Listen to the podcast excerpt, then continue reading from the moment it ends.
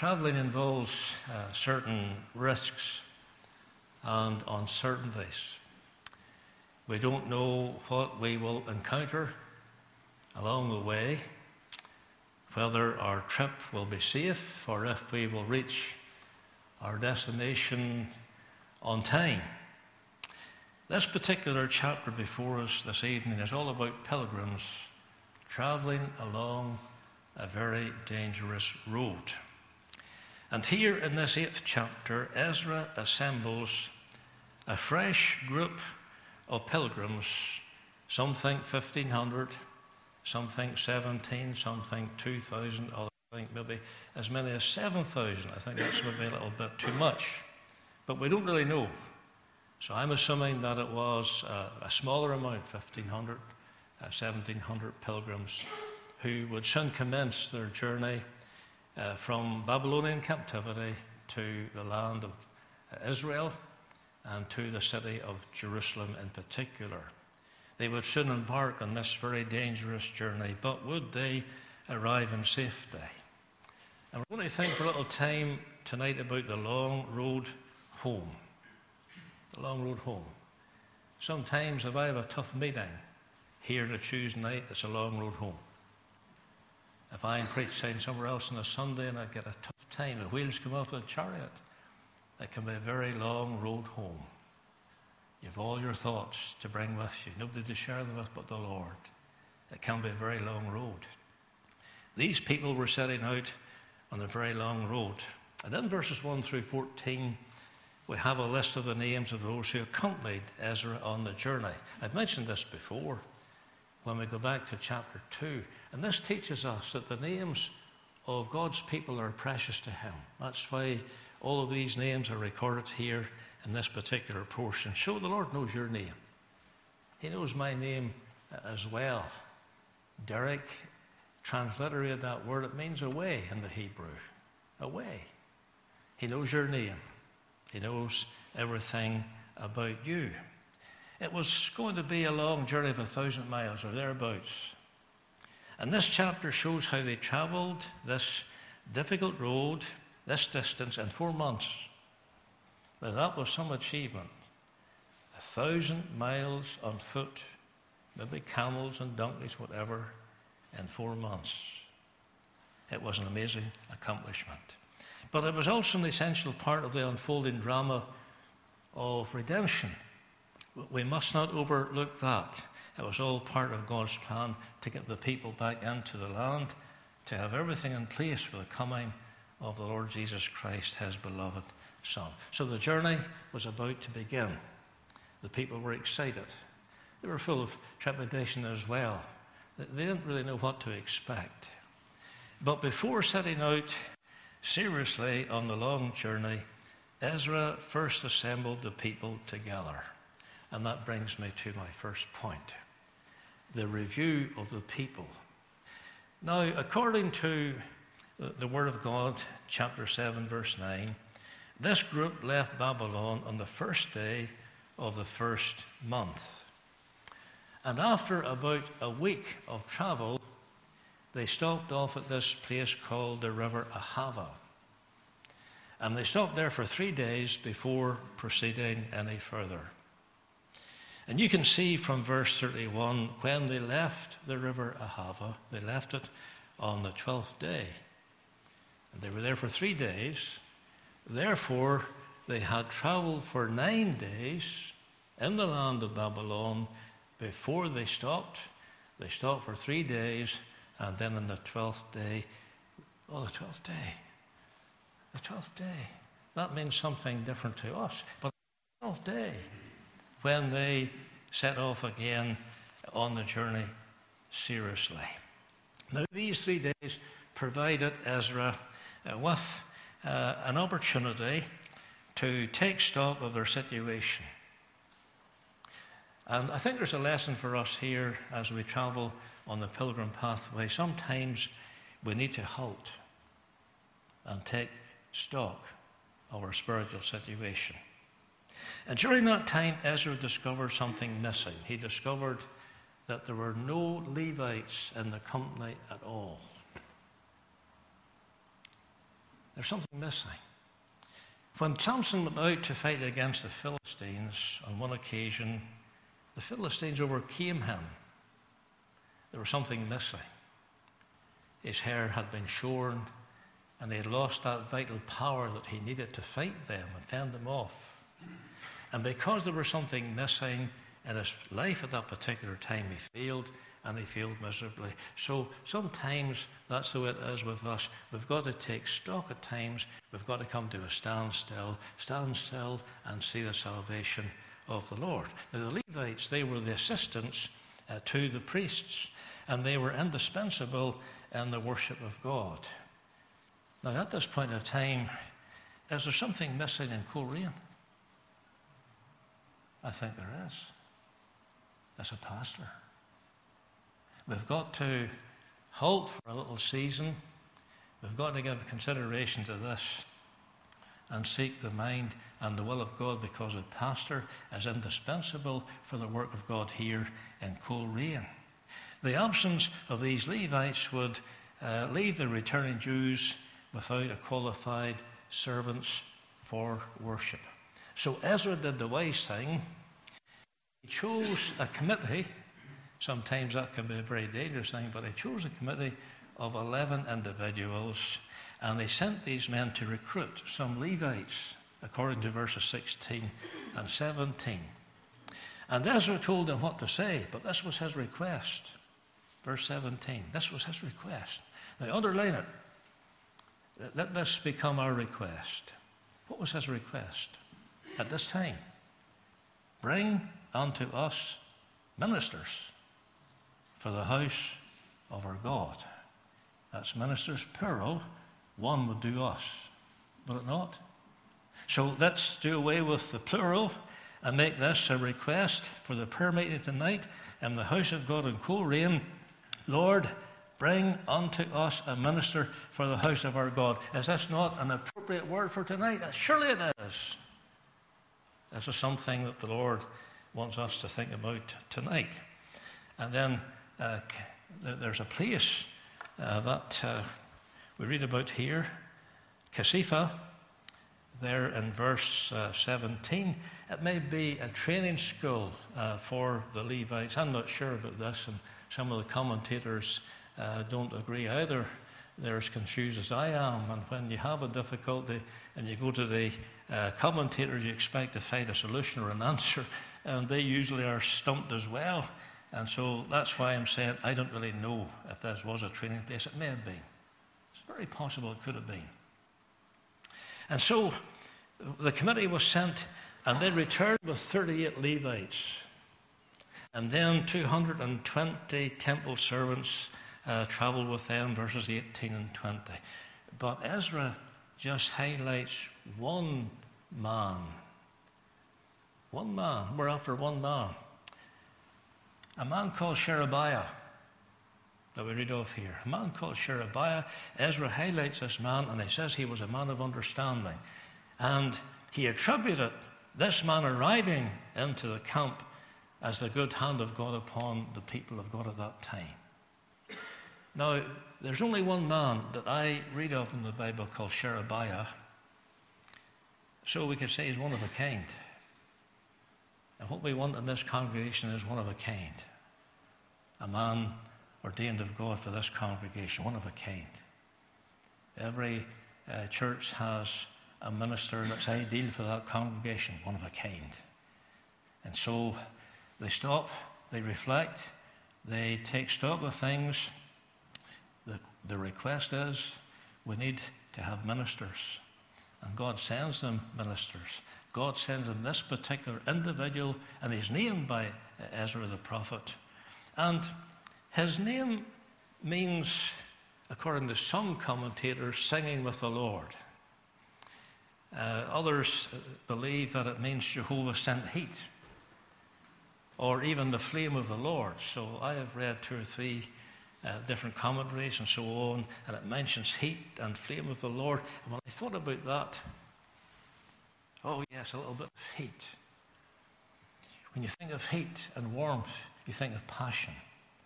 I wonder, was this man a passionate man of understanding? Was it passionate about singing and worshipping and praising the Lord? That's maybe the man we need for this congregation with passion, burden for the souls of men and women. And in this story, this chapter, it's closely linked to the river Ahava. It may have been a canal. It could have been one of the tributaries of the river Euphrates, uh, a, a river in Babylon mentioned only in this particular book, in these three different places that we have mentioned. And according to some, again, I found great difficulty trying to ascertain and find the meanings of, of these particular words that were before us tonight. That word Ahava is from a word that means love, uh, and it means to give, and uh, can also imply something that's cherished. But I went with one commentator who says it means a continual flow. So this is a river. There's a continual flow of water. Here is, is continuing to give that steady flow. And here the people of God, they're setting out in this journey, this difficult journey. And God brings them to this particular place. And that commentator says perhaps we could think in terms of the Spirit of God. And the words there in John chapter 7, verses 37 and 39 out of your belly shall flow rivers of living water. It speaks of the ministry of the Holy Spirit. So here were these pilgrims setting out in this long journey. God had sent them a man. God was opening up the way, and He brought them to this place. They were there for three days. Maybe this is the way we're to think. As we travel along the pathway of life, we need the fullness of God's Holy Spirit to be with us as we travel along this road. So, this seems to me to highlight something here. Ahava represents uh, the, the living water, uh, not a stagnant pool. We need this fullness for the journey ahead. And you'll notice the reference to three days in verse uh, 15. And sometimes the most spiritual thing we can do is nothing. Let me say it again. Sometimes the most spiritual thing we can do is to do nothing. Jesus told his busy disciples, remember in the Gospel, Mark 6.31, he said, Come ye apart and rest a while. Vance Havner, a well known American preacher, said, If you don't come apart, you will come apart. You'll go to pieces. So here, this man showed great wisdom.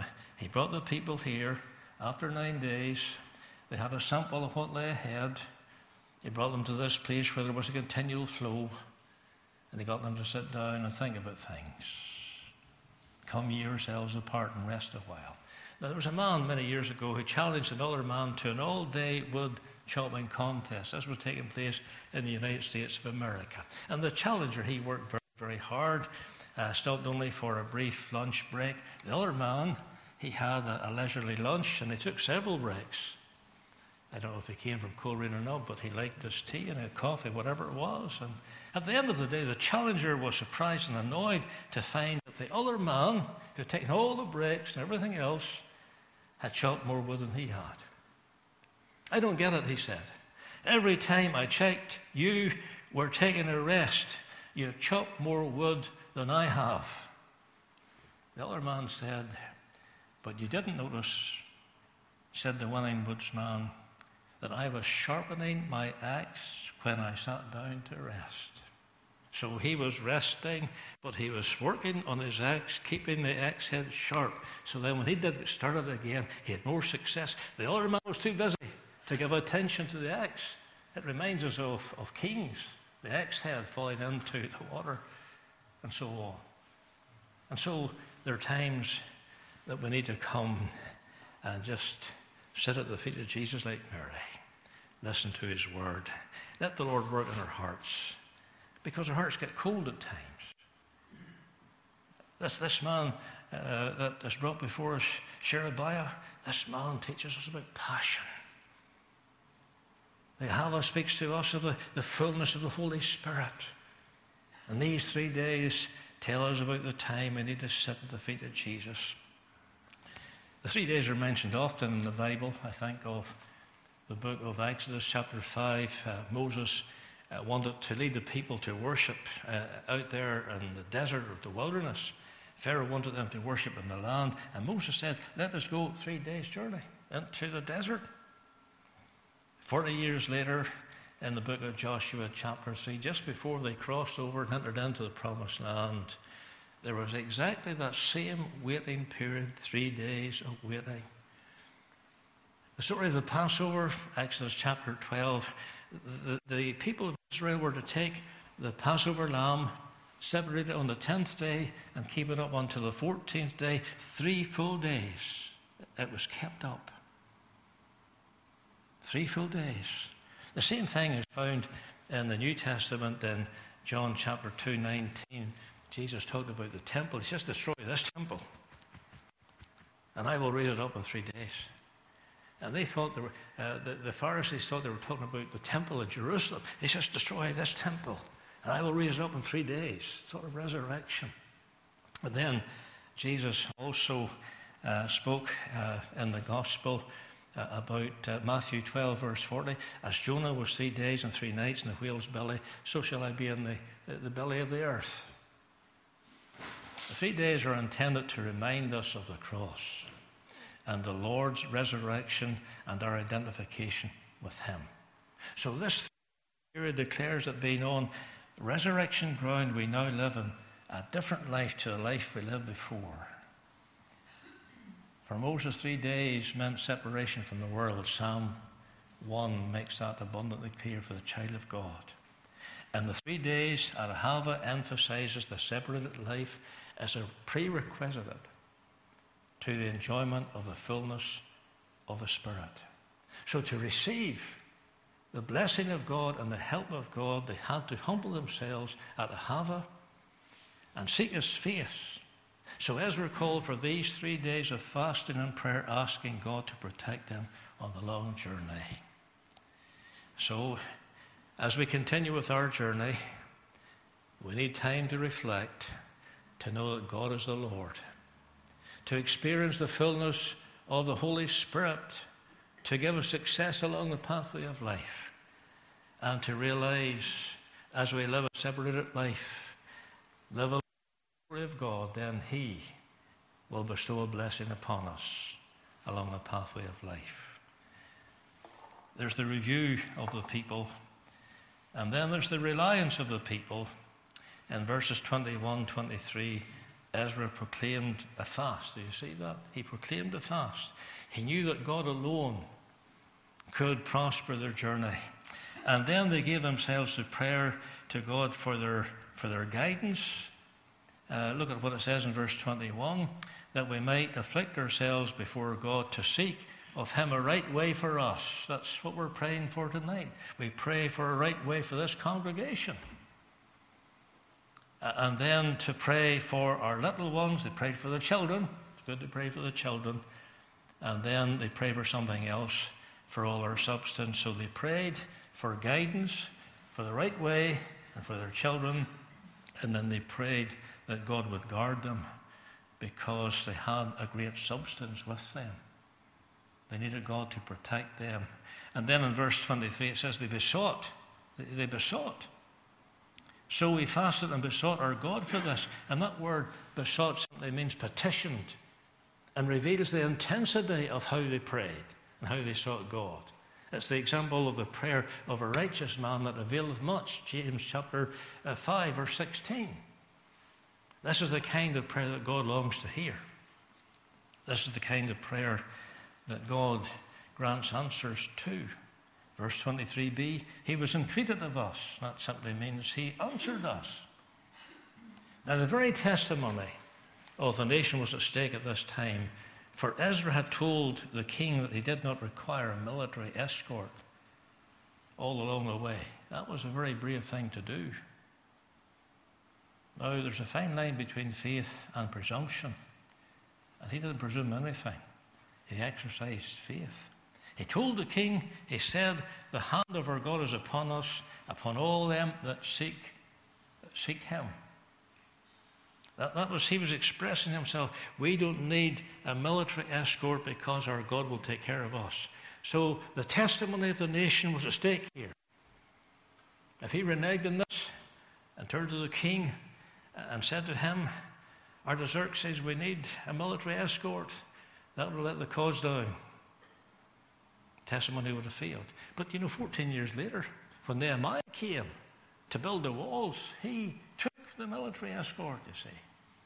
Uh, God works at different times and different ways. He gave Ezra the faith he needed to do what he had to do, and he gave Nehemiah the grace to do what he had to do, and he needed an escort with him, and he felt better that way, and that's the way God works.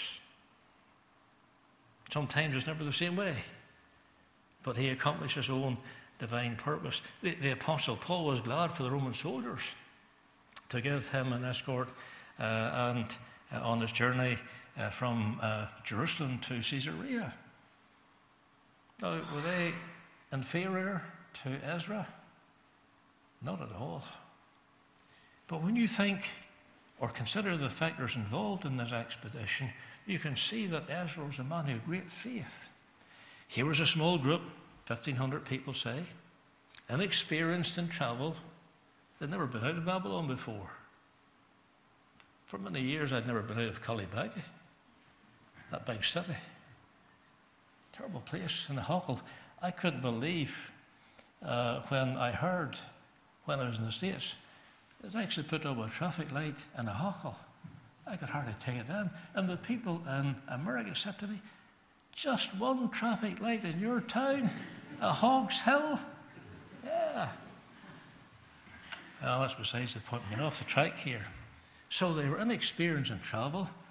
Uh, they had no experience for warfare.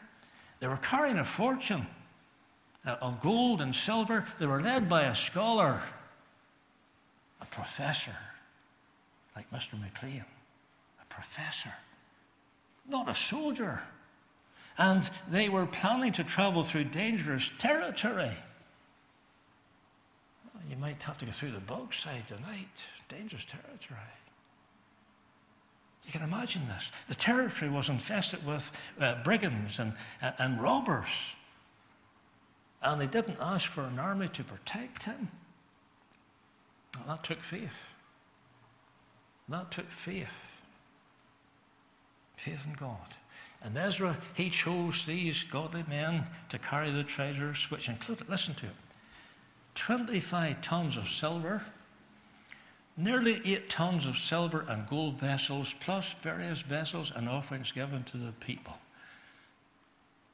And Ezra warned those men that they would be accountable for what had been given to them at the beginning of the journey they weren't to pilfer anything from it. What a beautiful picture of Christian stewardship today. God's people are on a difficult, dangerous journey to the heavenly Jerusalem. The Lord has committed to us treasure, it's gospel treasure. The good news of salvation through Christ. Our task is to protect what is given to us, but then we must be ready to give an account of our stewardship when we get to the end of the journey. And so these men who received the gold and the silver, they were accountable. They were given an account when they reached the end of the journey. Now you can apply that to our situation, 2022. The day of reckoning eventually came, verses 33 and 34, when they took the treasure to the temple where it was weighed and recorded, and the facts were written down so that a, an official report could be sent to the king. And the recording angel is recording all that we do. And at the end of the journey, the books will be opened. We'll give an account to him. Not, not an account of our sins, because they're taken care of at the cross. Account of what we have done and how we've lived as Christians. And then there's the return of the people. The return of the people, verses 31, 36. We came to Jerusalem. They departed April 458, they arrived in Jerusalem in July, traveling an average of about seven miles per day. People deposited the treasure, and it was found that each man had been faithful. None of that was missing at all. He is Alpha and Omega. What he starts, he finishes. Do you see that? They started the journey. They took time to reflect. They traveled seven miles a day for a thousand miles. And they came to Jerusalem. They reached the end of the journey. Now apply that to us spiritually. The first and the last, the one who begins, is always there to the end. He will never forsake us. He will never leave us. He, if he's there at the beginning of the journey, he'll remain all the way through and bring us safely to our desired destination, each step of the way. God will see to it that we will be provided for in his loving purposes. The Jewish residents and then the new arrivals gathered to the altar to worship God and declare the unity of the people. And one day, when the time comes, the new arrivals in heaven will join with those already at lodged or deposited in heaven and will gather around the, the throne of the Lamb and worship Christ. Isn't that a wonderful thought? Hallelujah. Those who have gone on before are enjoying bliss in their souls but the day will come when they will be reunited with their bodies, and we will enter in and we'll all worship the Lamb in the midst of the throne. That day's coming. That happened here. These pilgrims, they had to face us thousand miles and all the bandits and everything else. God was with them, brought them to the end of the journey, and then they went into Jerusalem. They gathered around the altar, they entered into the temple. They're at home. There's a time of rejoicing. And for some of these new arrivals, uh, they were worshipping in the land and not their temple for the first time in their lives. This is the first time they've got sight of the temple. This is the first time they're worshipping at the temple with the Levites. The Levites are there. They're able to carry the worship of God forward. The Lord can do new things, you see. This was a new thing. The Lord can do a new thing for us. And you think about Ezra, I don't know what age he was, but his heart must have been stirred as he saw the people gather, stood at the altar, participated in worship. He had taken care of the spiritual matters, it to the nation, the temple.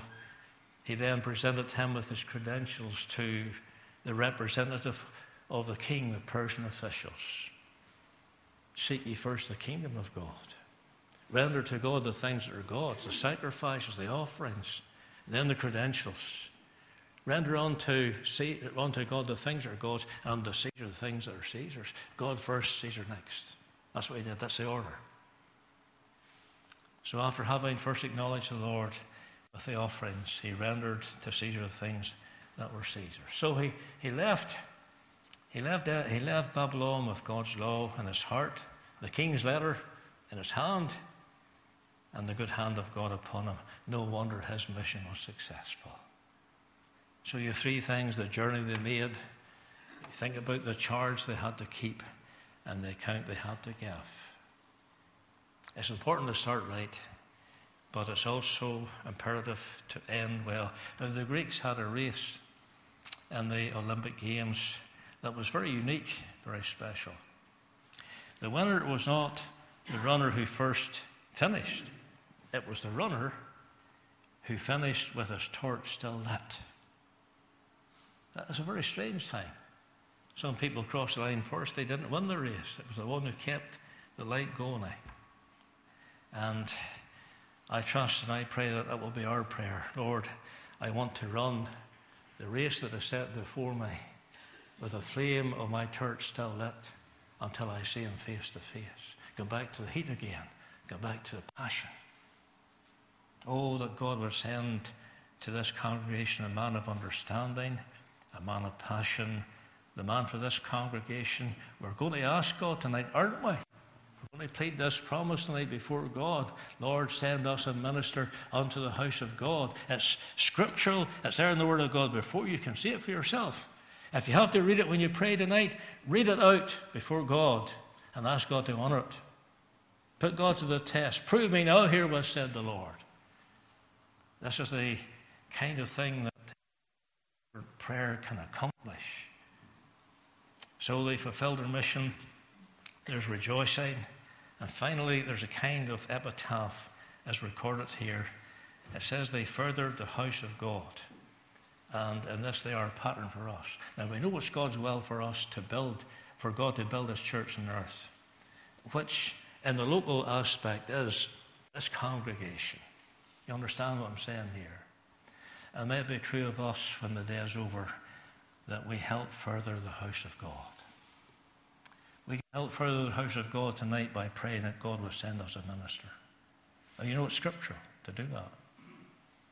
It's here in the very course of messages that I have been do, uh, dealing with for 14, 15 weeks now. It's no mistake that I've come here tonight after a week of prayer, getting our focus again upon a man. It's no mistake. So, as we get to pray tonight, I want as many as possible to enter in. And as I said before, I keep emphasizing it. Pray short, and if you need to pray two or three times, I have no problem with that at all. Get in there. You may be afraid to hear your own voice. Just pray. It may only be a sentence, two sentences, but that will lift this prayer meeting tonight. If I hear you praying for the first time, that will lift me. That will encourage me. It will say my work is not in vain. We've got a business to perform tonight or carry out tonight before God. Let us do it the way this man led the congregation so long ago. Oh God, send us a minister for the house of God here in Coleraine. Let's bow for prayer.